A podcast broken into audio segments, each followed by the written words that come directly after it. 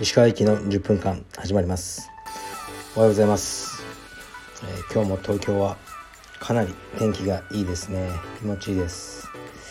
ちょっと道場に寄って今オフィスに、えー、っと入ったんですがそうですね。9時のクラスもう45人の方が練習されてていい感じでしたね。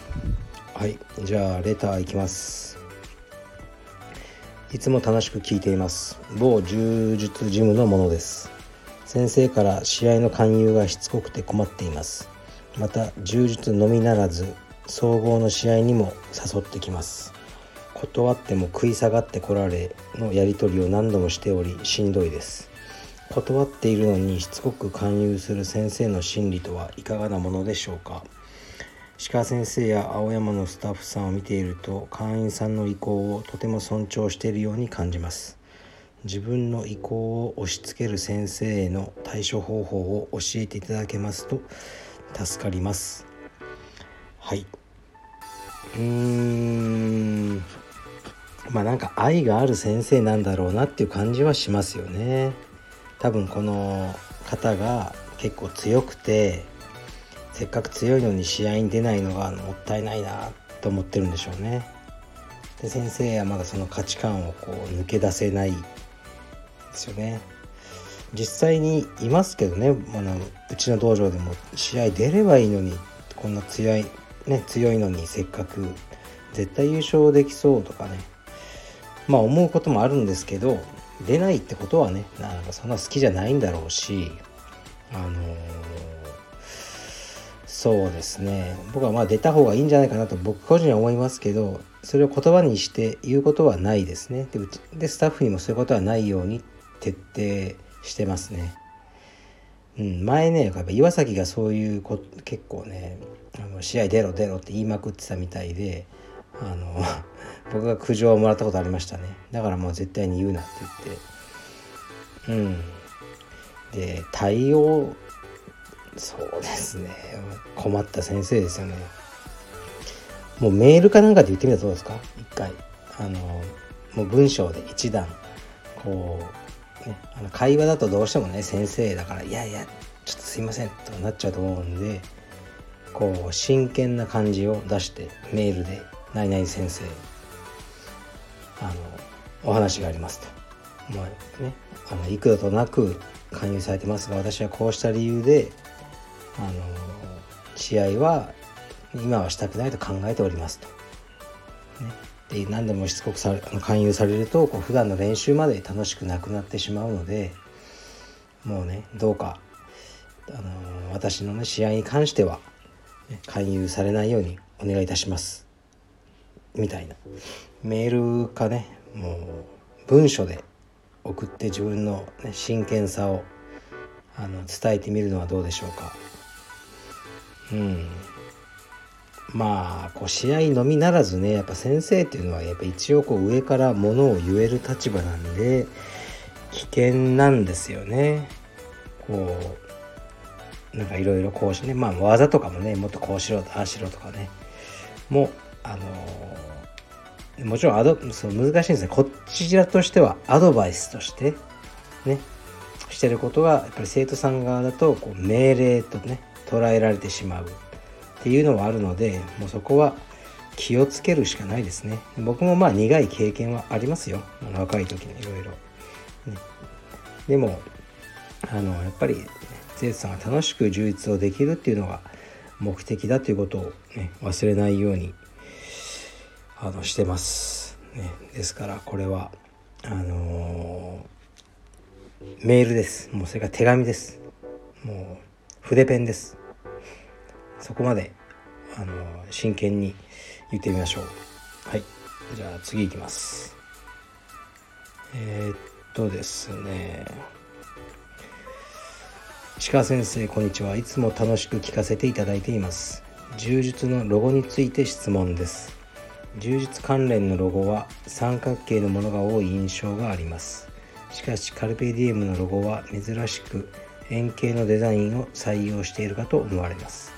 そこに何かこだわり等はありますでしょうか？またロゴやキャッチコピーの誕生秘話なども教えていただければ幸いです。充実を始めたばかりのものですがアンサーいただけると嬉しいです。よろしくお願いします。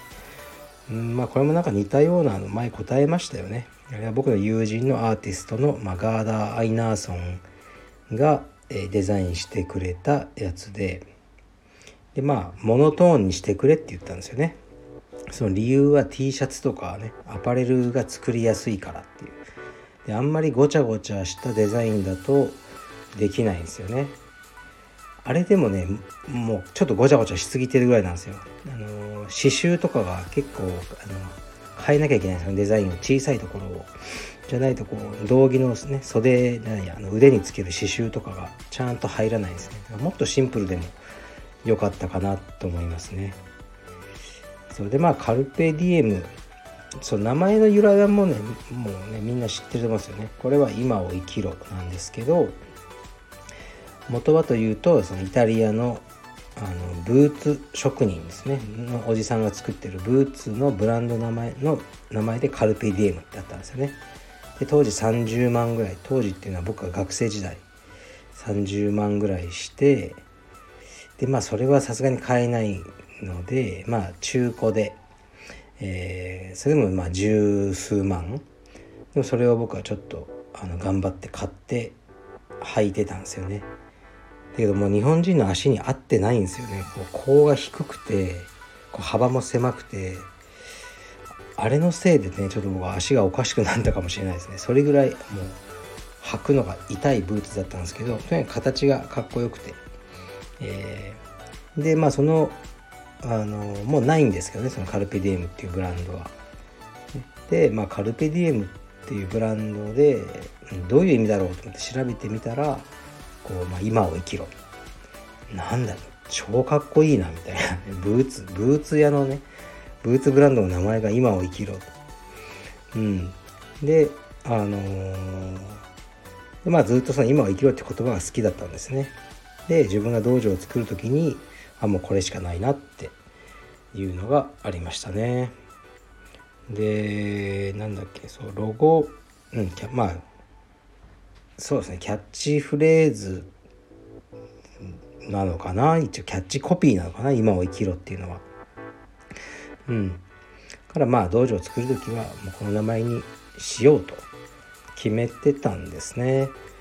で最初はねこう皆さんなんかえカカルペえ何？とか覚えてあのもらえなかったんですけどだんだん浸透してきてねあの今はみんなあのもうねスラスラっとカルペディエムとかねたまにあの配達のおじさんとかはねあの困ってますけどねカルカカリペデデームはここですか？とかねよくあの聞かれるんですけどまあ大体分かっていただければいいなと思ってます。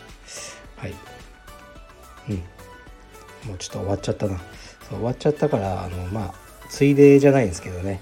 一応あの僕の道場のインスタではあの昨日書いたんですけど、まあ、カルペディウムの青山は、えー、っと来週の月曜日からスケジュールをあの本来のものに、ね、戻すということにしました。